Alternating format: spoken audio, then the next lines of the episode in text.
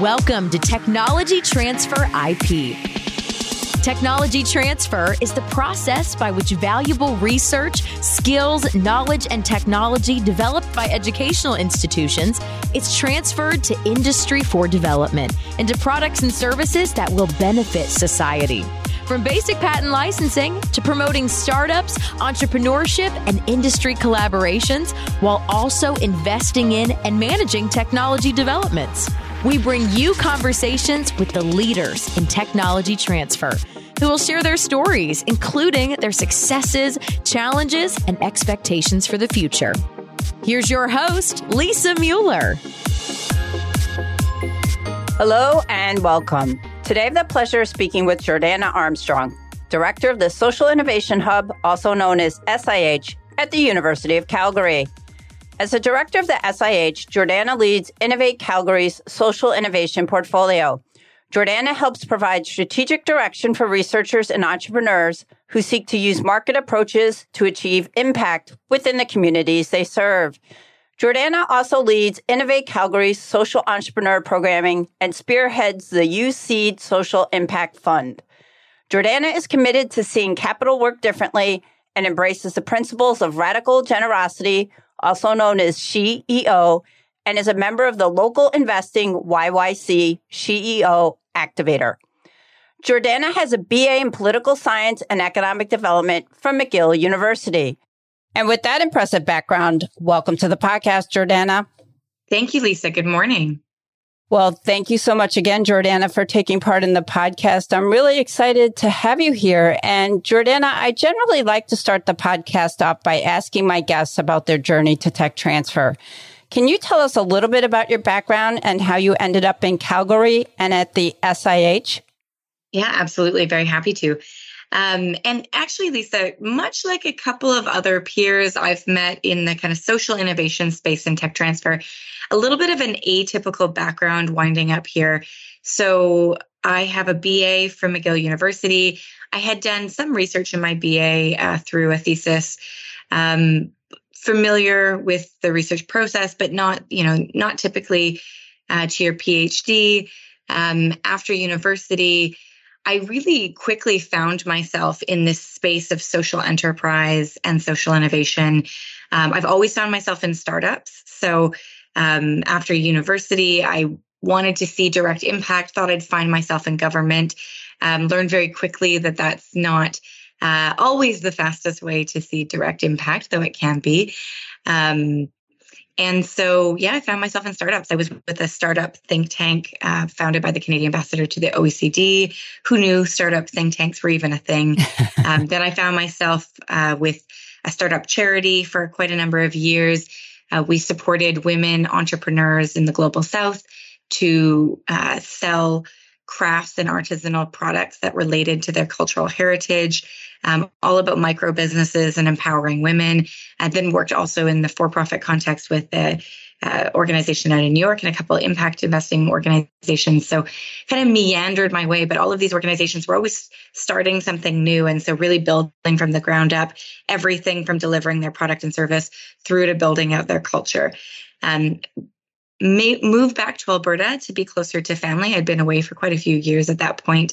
Um, and so uh, looked around to see what was happening in sort of the, the social innovation space and Innovate Calgary, actually, uh, which is a wholly owned subsidiary of the University of Calgary. We'll talk more about that. That's the tech transfer office for the University of Calgary. They were actually looking for someone in social innovation. And at that time, our definitions of social innovation were, were quite different. I joined the office, and for the first couple of years, really felt, oh, they're going to figure out that they hired the wrong person um, because they were looking for someone who had, uh, well, they were hiring someone for social innovation, but they really wanted me to commercialize copyright. And it took me quite a few years to figure out, first of all, what the heck is commercialization in this context? Um, and then, and then learning about the foundations about intellectual property from there, I started to really see the merger between what I thought social innovation meant and then the power of universities to be able to be change agents and sort of drive innovation um, that could be solving our com- most complex social problems. And so that's that's sort of my tech transfer journey. It meanders. Um, and I and I didn't wind up there with intention, but glad I did because I think it's a really impactful space to be in. Yeah, it sounds like an amazing journey, meandering as it might be. And, and I think that's a good segue to my next question for those of our listeners who may not be familiar with the SIH at Innovate Calgary. Could you tell us a little bit more about it? Yeah, so the Social Innovation Hub is an innovation center at the University of Calgary. It's a part of a broader strategy uh, related to land adjacent to the University of Calgary called University Innovation Quarters. Really exciting opportunity to reimagine 80 acres of land adjacent to the university into a place that we can live, work, and play around innovation, um, co locating academic researchers, students to live, um, also corporates doing innovation, and then, of course, startups. So the Social Innovation Hub is a home for social innovators on campus to be able to come interact with community, build startups, learn, access programming, and then most importantly, access the broader innovation ecosystem. So, something that we learned really quickly is that um, social innovators don't necessarily see themselves in the same spaces that that most of our uh, researchers in life sciences and um, uh, software and physical sciences end up finding themselves. They more organically find themselves in the startup spaces, in the innovation ecosystem. And so the Social Innovation Hub is a, an umbrella of programming, services, and support that will help innovators from the university and from community move from that first prototype to first investment. And so I always say that the first prototype to first investment, you can imagine that as the goalposts of the body of work that we execute through the Social Innovation Hub. And the first prototype, that very much is um, from our roots as the Tech Transfer Office. Ideation, there's lots of organizations on campus that do support for ideation. Um, you can do that through courses. You can do that through the Hunter Hub. We've got a pretty robust innovation ecosystem at U Calgary. Um, but the Social Innovation Hub is really about taking that sort of first thing that you have and moving you towards first investment. Once you're able to nail down first investment, either through us or through other partners in the ecosystem, we really hope that at that point you're able to graduate into that broader ecosystem and take advantage of all of the supports that we have available both in Calgary and Alberta. So, Jordana, I wanted to ask you what led to the formation of Innovate Calgary and the SIH. And I'm also curious, you mentioned when you were talking about your background that kind of the definition of social innovation has kind of changed over your time there as well. So, I'd be curious to know if you could tell us a little bit about that evolution. Yeah, absolutely. Um, so yeah, the couple things in there. So I kind of already touched on this, but Innovate Calgary is a wholly owned subsidiary of the University of Calgary. We report to the uh, VPR. We really act like a department. Um, so we act kind of like any other tech transfer office. Um, and like most tech transfer offices, uh, formed in a response to the need to understand what do we do with all of this intellectual property that's being generated as a result of our research activities. Um, so Innovate Calgary has been around since the 80s um, and has done and has been doing work around commercialization since that time. We launched our social innovation portfolio about six or seven years ago, just prior to me joining the team. And um, at that point, we were really trying to explore what do we do with all of these non-patentable innovations. Uh, so at the University of Calgary specifically, uh, we do have required revenue share. We're in an inventor-owned IP context. Um, but we do have a required revenue share for both patentable innovation and for copyright. And so, as the tech transfer office, we had a bit of an interest in understanding okay, how do we better support folks in this space? But all of our funding, most of our programming was all targeted towards traditional um, traditional commercialization efforts. And I say traditional because when I think about what social innovation means, it is in it is inventive. It is creating a new product, process, approach, um, service, program that supports social change in a way that's positive and active um, and inventive. So, very much like entrepreneurship, you're really applying your resources and your acumen and your skills and your talents in order to create some sort of outcome. Um, where it's different sometimes, sometimes than commercialization can be very similar, is that that outcome might be a policy change. And that's a new space for us. I'm not going to talk too much about that uh, today, Lisa, on the podcast, because we're just venturing into that space. Um, but we are looking at supporting researchers to do commercialization and knowledge translation um, towards, as I said, things like policy change. Really proud of a story. I know we'll talk a little bit later about um, success stories, but I'll just share um, lots of social enterprise success stories. Um, but we've also had researchers from the University of Calgary contribute data and evidence that supported a major policy change in Canada to implement a registered disability savings plan. So you think about um, your state your uh, retirement savings plan in the US. 401k, I believe it's called in Canada. We call them an RRSP. And so uh, we now have a disabilities uh, savings plan that, that supports persons with disabilities to, to save for their retirement. And so a wonderful innovation that also um, was supported by university researchers. Um, and so uh, I'll park that on definition. The last thing I, I just want to maybe I'll add on definition for social innovation. I also like to think about social innovation as both a destination, so that outcome, that that new invention, that new product, that new approach to working with at-risk youth, what have you. Um, it's that destination, but it's also about the journey, and so it's about changing the way that you work uh, to be more inclusive. And that, again, that kind of harkens back to a bit of the purpose of the Social Innovation Hub uh, information. So yeah, we pulled this we pulled this large program together to basically create a home or a container for all of these different programs and services that we've been running over the past six years, including our UCeed Social Impact Fund. Um, so I'll, I'll leave it there, and we can always follow up on any of those pieces if if you'd like. Yeah, absolutely. And and given that your program's been around for six or seven years, as you mentioned, I would imagine that you have some people helping you. So I'm curious if you could tell us about your your team there at SIH. Yeah, absolutely. Um, so our team is growing. Uh, we're five right now, according to our website, six as we have uh, a migrant joining us coming over from California. Uh, really excited to have Joanne Nowak joining us. Um, our team is dynamic. They're atypical, again, atypical hires. For the first couple of years, um, I really tried to find folks who were passionate about intellectual property, interested in getting in the weeds on the negotiations and the contracts, um, but also really understood the space of social innovation and, and the outcomes and objectives of the researchers that we were trying to work with. And I'm telling you, Lisa, that person is a unicorn. So if you ever find her, yeah, hear her, please send them my way. Um, but the, all that being said, you know, just like in a tech transfer office where you have to think about, okay, who are your BD folks um, or more BD minded, uh, you know, is there someone that is going to lead your life sciences portfolio? Is there someone that's going to lead your physical sciences portfolio?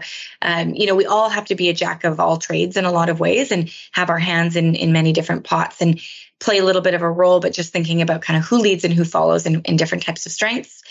Um, so we've hired a really dynamic team of folks who have experience in uh, health and wellness, who have experience in inclusion and EDI, um, who have experience in managing and working with funds.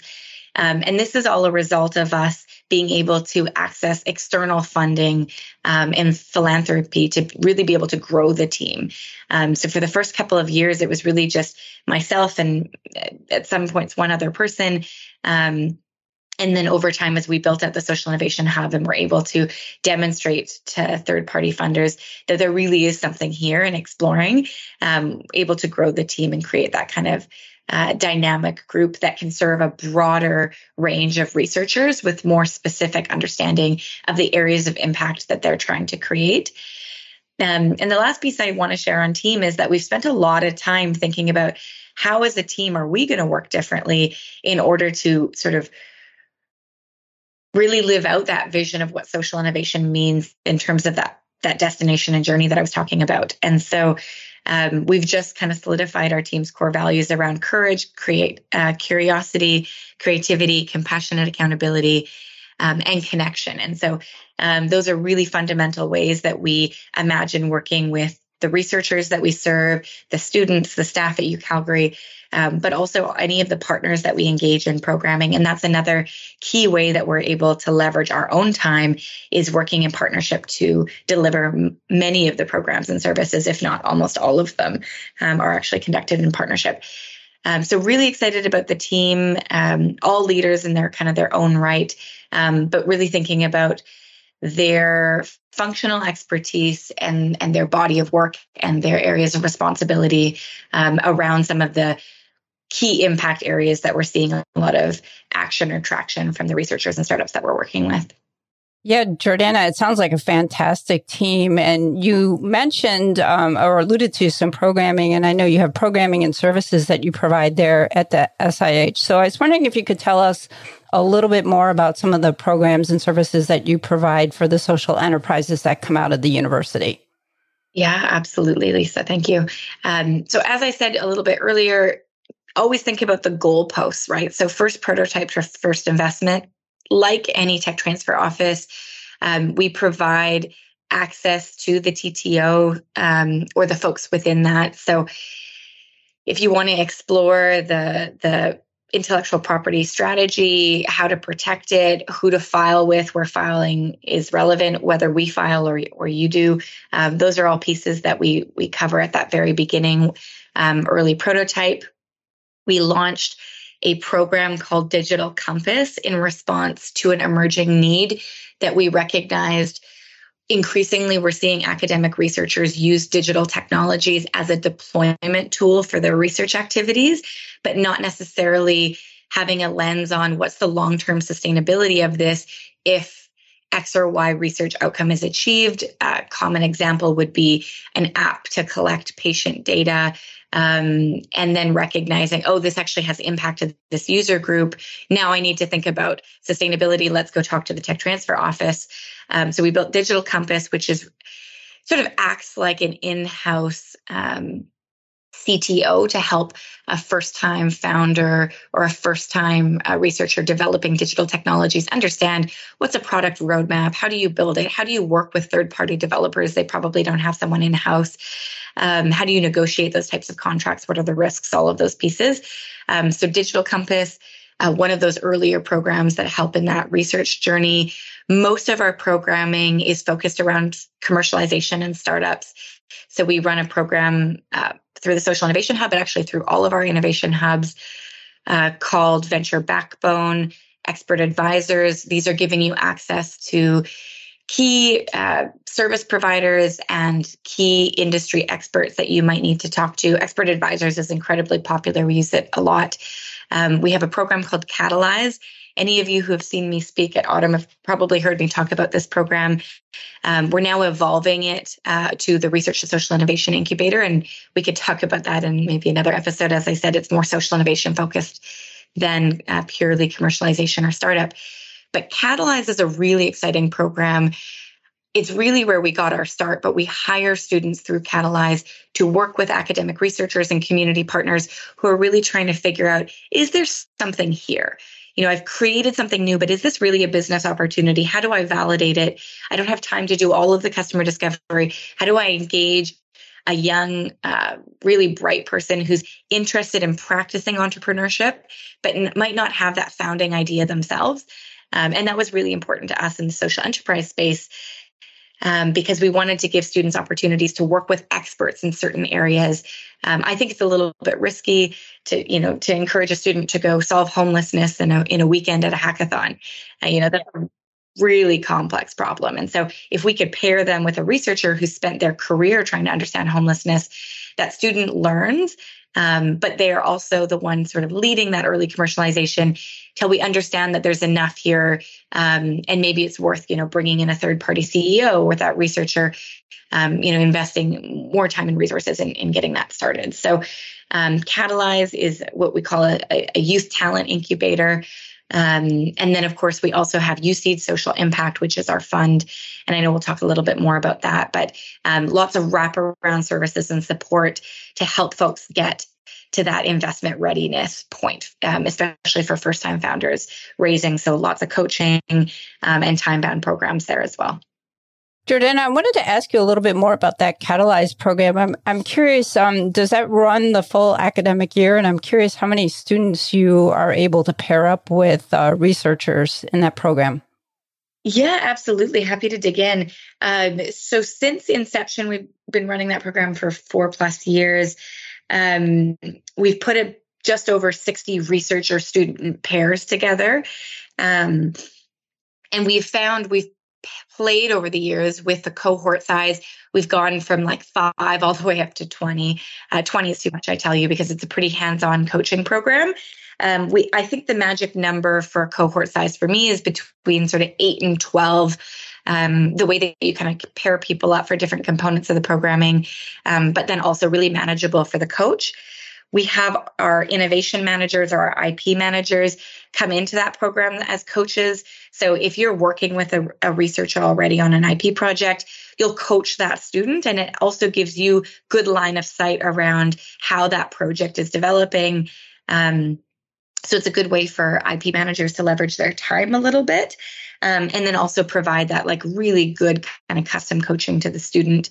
We have uh, yeah, a whole diversity of types of projects. What's uh, an outcome that we're really proud of with that program is we've been able to work with every faculty on campus wow. through that program. So eight different faculties engaged, um, all you know, social innovation related projects, whether it's science or social work. It sounds like it's been a really impactful program. It's been very impactful. And the last piece I'll just say, and uh, on that is from a fundraising perspective um, it's sort of a win-win. We are looking at exploring really is there a go no go decision at the end of that. So it's not necessarily that good for us at the end of the program is um, a commercial output but good for us is getting to a go no go decision. So we've maybe saved that that team or that researcher time in exploring and or we've been able to you know validate that this is something worth putting more time and resources into. Um, and so from a duration perspective we used to run it over the summer because we uh, you know primarily work with students uh, but we found that that was uh, not quite enough time. So we're flipping the model this year to running it eight months um, on a rolling basis and um, yeah really excited to to to make that pivot um, and then rather than the students working full time, then of course the students will be working part time. Yeah, sounds like a fantastic program. So, so congratulations for that. And um, you've also mentioned a couple times about funding opportunities, and I wanted to turn back to that. And I was wondering if you could tell us um, some more and provide us some more detail about some of the funding opportunities that are available to the social enterprises in the SIH. Yeah, absolutely. The, the big one is UCeed Social Impact, which we launched just over a year ago in partnership with the United Way of Calgary and area. Um, since then, we've been able to uh, access some funding from the government of Alberta. So it's a $5 million fund. Um, it's venture philanthropy, so it is an investment fund. We provide loans, equity, and then, of course, uh, with our tech transfer routes, have implemented now a loan based revenue share uh, model that allows that agreement is just a little bit lighter than a traditional loan. It's not collateralized, um, and it allows us to invest in a slightly different risk profile um, within charities and nonprofits than than we would be uh, using just a loan. Um, through UCeed Social Impact, we invest in all different types of social enterprises. So you can be a for profit, a nonprofit, a cooperative. Um, and we have those different instruments that I just talked about that allow us uh, to invest in those types of organizations. And again, it's investment. So often folks think about it as a grant. Um, it's not. Uh, we are expecting a return on that capital, hoping for a return on that capital. But because it is venture philanthropy, we are earlier stage, we are high risk, we're expecting to be the first money in. Um, and so we have to balance the you know the return of capital uh, with the risk profile. Uh, again uh, u calgary um, is is through innovate calgary able to invest in these organizations as as it aligns to their charitable mandate of research commercialization student experience and community impact. Um, so yeah really exciting fund. Third party often a lot of venture funds you see at universities i think tend to be raised from the endowment. Um, uh, but we were able to see a lot of traction in, in our community in Alberta around social enterprise and, and the potential outcomes um, that social enterprises can create, both from an impact and from a business perspective. So that's one of the key uh, funding opportunities.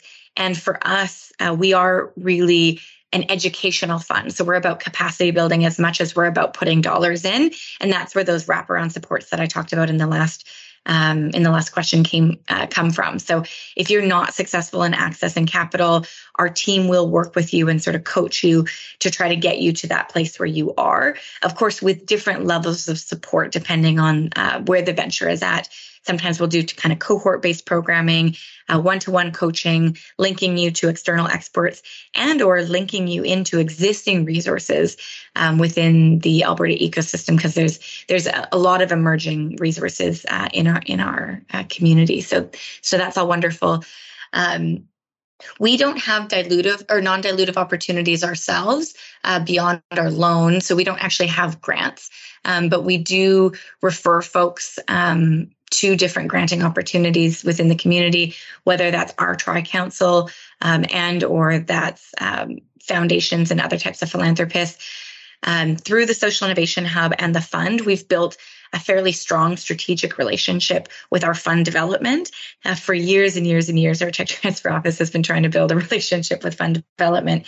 But with projects like this, they're able to get philanthropists excited. And if we can help them get philanthropists excited, of course, then they're excited to work with us. So um, the Social Innovation Hub and the fund have been really, um, really pivotal in building those relationships and then allows me to go to fund development when I have a project to say, I've got this researcher working in a health and wellness space for uh, youth with disabilities in this area is there a good foundation that can help provide this seed capital you know they're looking to build um, a new product that has X outcomes.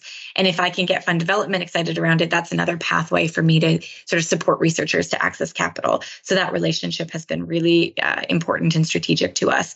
Um, and then last, uh, of course, we do uh, file patents and and and use our own kind of capital uh, to do that, um, expecting a uh, hoping to have a return, but of course, uh, always difficult for tech transfer offices to pick the winners. Um, and so for social enterprises specifically, we launched a repayable micro loan that acts like the investment we would make into filing a patent. It's up to 15K per project. Um, and that is adjudicated uh, very similar to the way that we adjudicate the commercial viability of a patent. Plus, we add a little bit of thinking around um, how we adjudicate investments in in the UCeed Social Impact Fund.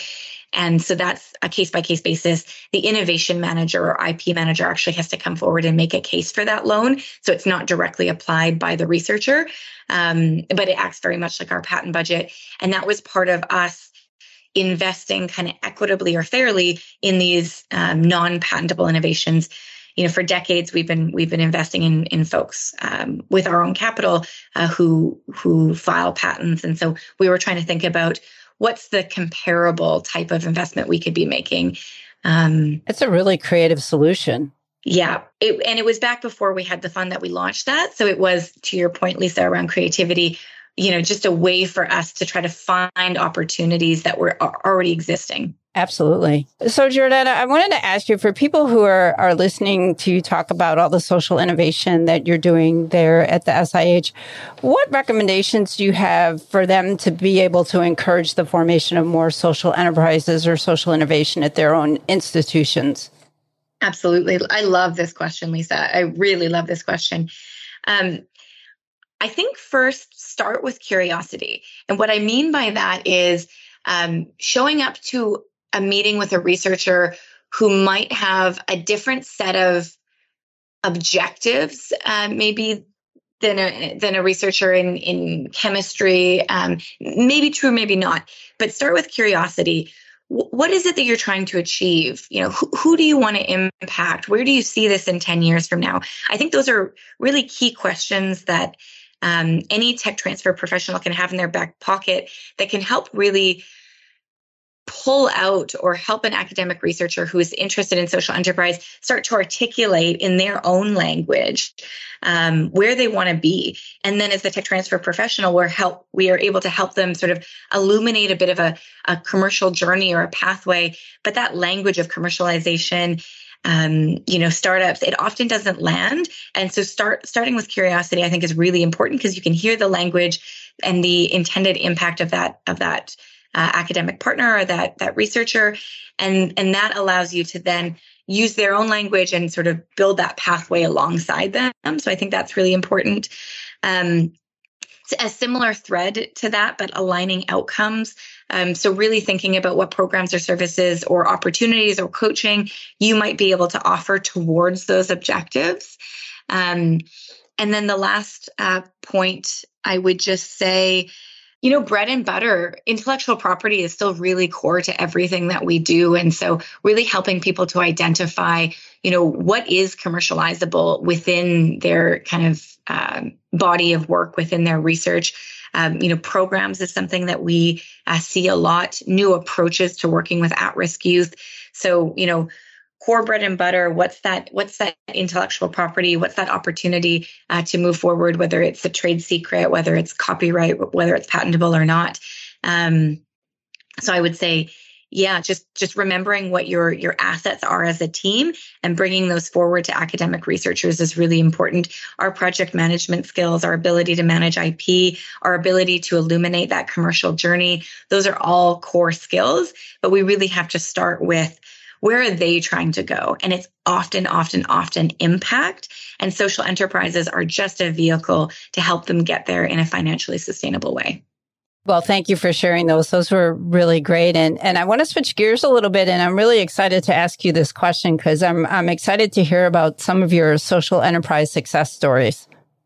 Oh gosh, yeah, where do I start? I mean there's there's so many of them at various stages. So, of course as the tech transfer office, um, we're we're walking with people at the very beginning of their journey. So um, one of my favorite success stories, only because the the academic researcher has now come over and joined our team as a mentor and an innovation manager while still working on bootstrapping her business on the side. Uh, Julia Imanoff, a grad student uh, from the Faculty of Nursing, serial innovator, launched Colo Families, uh, which is a um, a body of work to support families to um, educate uh, and bring resources to their their kids. You know, the first time parents know it's a mucky mucky ecosystem. It, there's a lot of information about being a new parent out there, but where can you go to find evidence based information and where can you go to access practitioners who can actually support you along that journey and that's the problem that Colo Families is trying to solve um, and then Julia is just like a, a, firecracker and has instigated all different types of um, related innovations and has uh, two other companies that she's working on with other academic partners uh, on the side.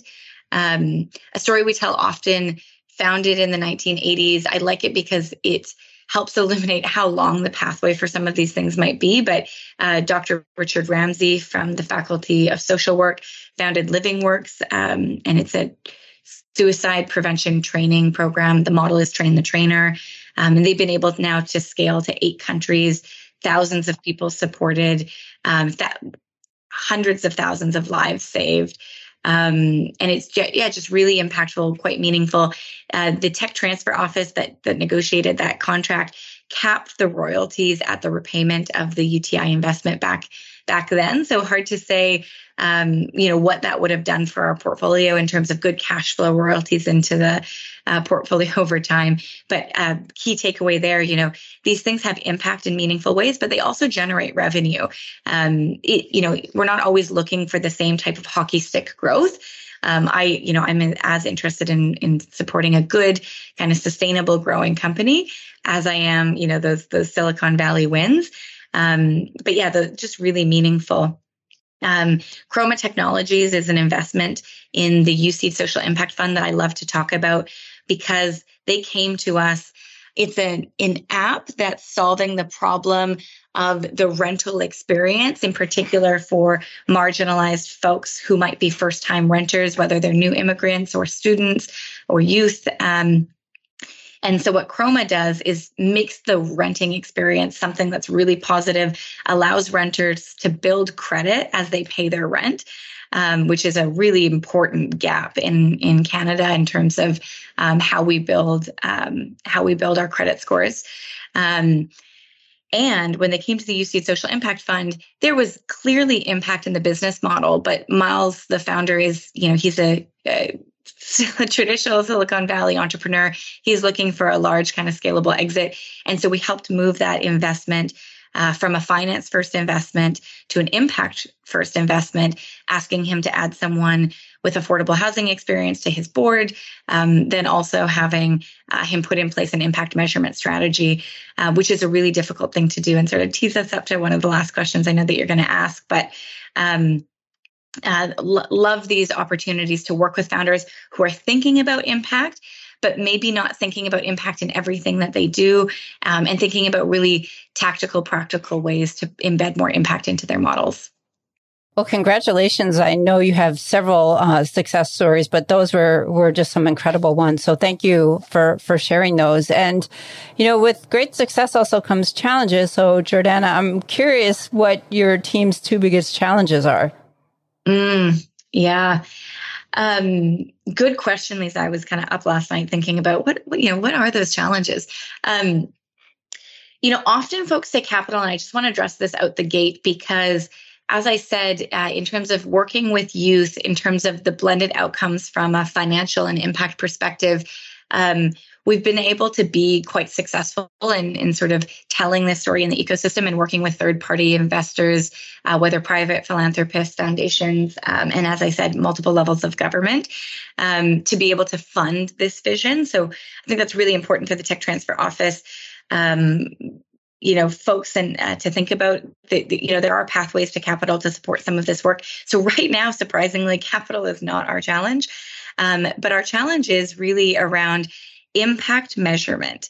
So, how do we demonstrate quantifiable outcomes related to the types of projects that we're investing in? And how do we build the capacity of the entrepreneurs and researchers that we're working with? Actually, I'll emphasize entrepreneurs. Uh, researchers often do this well, but um, you know, how do we start to quantify impact so that we can both tell the story of the individual investees or entrepreneurs um, uh, that we're working with, but then also so that we can aggregate that up to our portfolio and start to tell the story of our own impact. And this is, a, you know, this is a challenge across the board um, um, for for different types of organizations. But I would say impact measurement, getting really good at that, both for ourselves, but then also uh, for the investees uh, or clients that we're working with, is uh, a challenge that we've been noodling on and happy to reach out to anyone who's listening and who has some ideas in that space. I will share that I think that that's a core value that academia offers uh, as a potential uh, potentiality to um, spaces like impact investing and social entrepreneurship. It's just bringing that rigor around measurement. So we are looking at programs that link academic researchers uh, with community partners to help them do that better. Um, but yeah, I would say impact measurement is one. And then the second for us is because social innovation is such a, a broad and sort of uh, potentially far reaching umbrella, um, we're really starting to refine who we work with and how we adjudicate who we work with. Um, you know, one of the key criteria I always use, it's really, really simple, but like the, the willingness of the academic partner to put skin in the game, whether that's their time, their capital, um, you know, access to students. You know what if the more work they put in the more work i'm willing to put in. But we're now getting to a point where we ha- you know we run a lot of programs. Um, we have a very different process for UCeed social impact for our fund, of course, but at that early stage, um, we need to get more sophisticated around you know who we work with how they're aligned to the impact that we're trying to create and so saying no uh, lisa is, is our other challenge and how to say no tactfully yeah, I would imagine that that can be a, a, difficult task to do. And and I just did want to go back to your impact measurement because I've I've heard that from some other tech transfer offices, and I think that would be a really good topic um, to talk about it and some type of meeting, whether it's an AUTM annual meeting or something like that. Because I I've heard that struggle um, challenge from some other tech transfer offices as well. So, Jordana, I want to switch gears a little bit and ask you about equity, diversity, inclusion, because this is a very important topic that's being discussed all around the world. Um, does the SIH have any programs to help encourage or assist Indigenous or other traditionally underrepresented entrepreneurs? Really important question, Lisa. Equity, diversity, inclusion is is key. Uh, it's a fundamental uh, pillar of of all that we do at the Social Innovation Hub. So, part of the purpose of standing up the Social Innovation Hub was to really sit with this question of what does inclusive innovation mean? And how do we define it and how do we design it? Um, and so we've actually hired a number of folks who have EDI as a kind of core focus in their work. Historically. Jerome Morgan is one of our senior innovation managers who joined the team recently, um, founded a number of BIPOC serving organizations, um, and just kind of roles in these spaces. Uh, we're also working with mentors. Um, so University of Calgary has an Indigenous engagement strategy. Because we're in the Canadian context, we actually do distinguish between Indigenous engagement and EDI generally. Um, it's a very specific context in Canada, as it is in the US in terms of uh, Indigenous reconciliation. Uh, and we take that very seriously. But uh, engaging with senior leaders at the university who put in place that Indigenous uh, engagement strategy. And we're now working on uh, building long term, meaningful relationships uh, with various elders within the, the Calgary context. We're uh, home to Treaty 7 uh, and Metis Nation 3. And so um, building relationships with elders in these spaces to understand what meaningful engagement means for a tech transfer office. We do have uh, the Canadian calls to action from the Truth and Reconciliation um, uh, review. And so we're able to sort of look at which calls to action are related to universities and then what role can the te- tech transfer office play within that. And so that's something that we're doing as well. Um, we are moving slowly because we want to get this right. Um, so there are, you know, we're working with advisors and we're sort of engaging in meaningful relationship building to be able to get this work right. Um, then we've also participated in a couple of different um, surveys that have been stood up. One group um, called CAIN, the Canadian Accelerator Incubator Network in Canada, has an EDI working committee that we've uh, sat on and participated in. So, um, just just different ways to sort of upskill from hiring to be able to think about this and really thinking about embedding it in all of our programming, not just offering sort of targeted specific programming. Um, barring our UCeed Social Impact Fund does have a uh, specific mandate around uh, women's equity and sort of women's inclusion in in finance, but we also are looking at how do we invest in rural and remote entrepreneurs, how do we invest in uh, BIPOC founders and folks from different uh, cultural backgrounds, and so.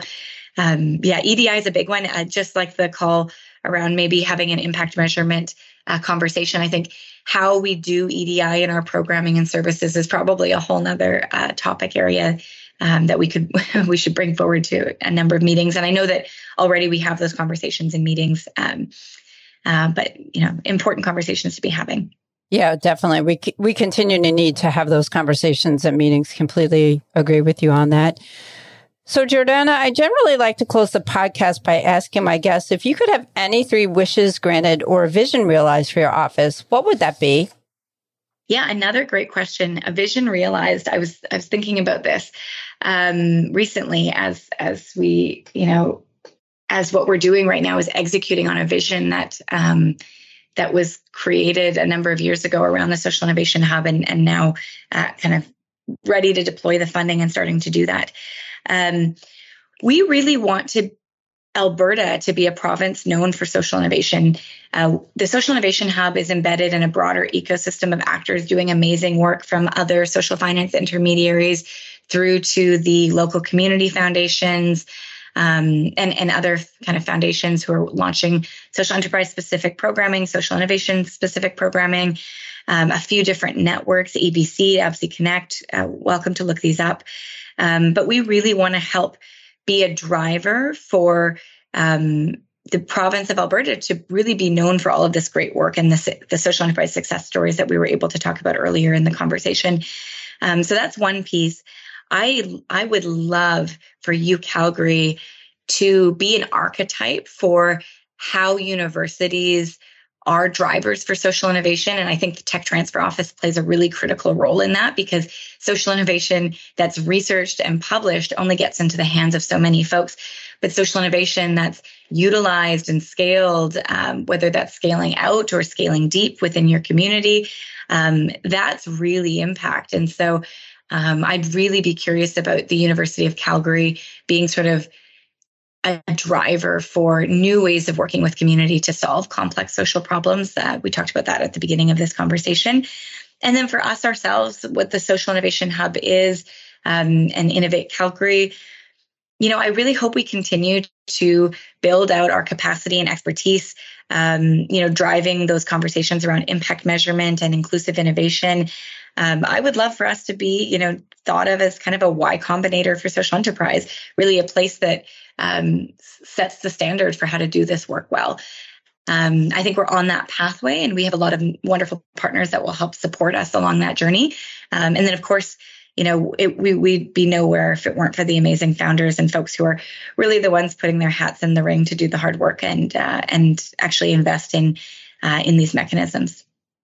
Well, Jordana, I can't thank you enough for all your insights and time today. This has been an absolute pleasure, and I've really enjoyed having you on the podcast.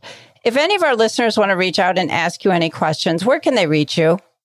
I would love to connect with folks on LinkedIn. I'm slow to reply, but it's a great place to have sort of that repository. And I do reply, I do get back. Um, also, uh, Jay Armstrong at innovatecalgary.com would be a great place to connect. And you can always, uh, if you lose track of who I am, but you remember Social Innovation Hub, you can always, uh, you know, Google Social Innovation Hub, Innovate Calgary, and there's a, a connect with us uh, on that website as well. Well, thank you so much again, Jordana. This has been really great to have this opportunity to talk to you. Wonderful. Thank you, Lisa. It's been a pleasure and really appreciate these questions. It's been a, a great pleasure for me to think through all of this as well. Thank you for listening to Technology Transfer IP. Please visit us online for more resources at techtransferipforum.com.